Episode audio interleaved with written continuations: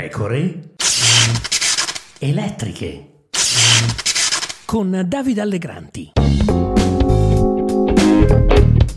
Ci si limita a sospendere per un anno, il rischio è che quel ragazzo vada poi a, fare altri, fuori dalla scuola, altri atti di teppismo, o magari addirittura si dia allo spaccio, o magari si dia alla microcriminalità.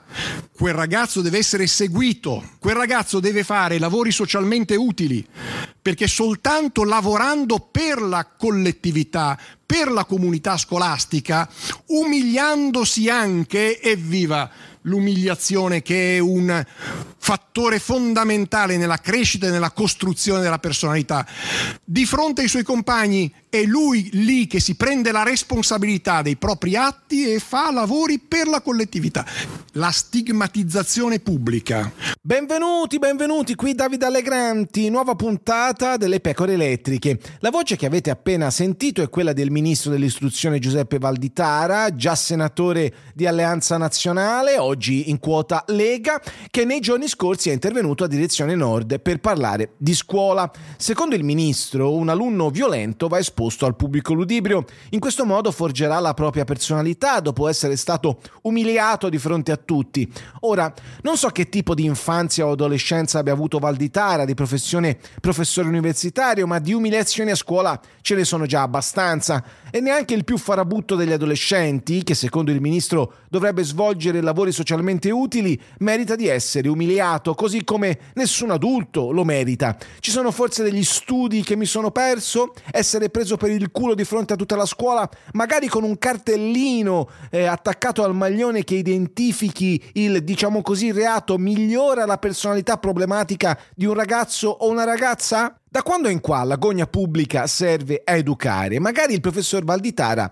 ce lo spiegherà. Certo, sulle capacità educative del ministro qualche dubbio viene, da anni ha il compito di costruire un pensiero attorno a Matteo Salvini, già dai tempi in cui fu creato un gruppo di lavoro per il movimento Noi con Salvini, e i risultati come dire, sono un po' scarsi. Ma qual è il pensiero politico-culturale di Valditara? Bisogna leggere un suo libro uscito nel 2018 dedicato al sovranismo, una speranza per la democrazia, pubblicato da Book Time, con prefazione di Thomas Williams, capo di Breitbart in Italia, e posfazione di Marcello Foa, già presidente della RAI.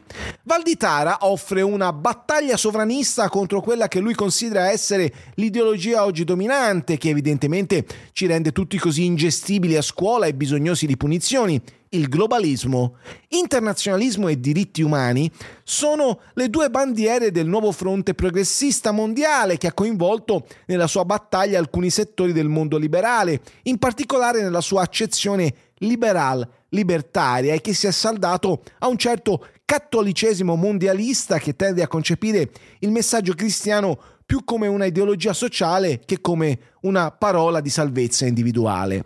Su questa nuova visione della società, scrive ancora Valditara, vi è stata una naturale convergenza delle forze progressiste con la finanza internazionale e con gli interessi dei grandi gruppi multinazionali che traggono indubbio vantaggio da una società liquida senza frontiere dove non solo le merci ma anche gli uomini si possono spostare senza ostacoli di alcun tipo, scrive ancora Valditara.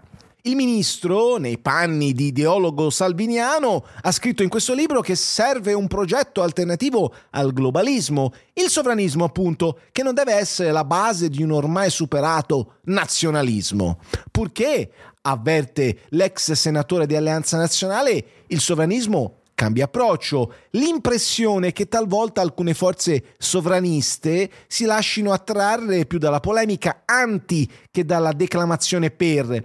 Il cemento che accomuna le diverse forze sovraniste in giro per il mondo è più spesso la paura o l'avversione. Insomma, si ha l'impressione, scrive ancora Valditara, che siano più populiste nel senso comune del termine che sovraniste sarà.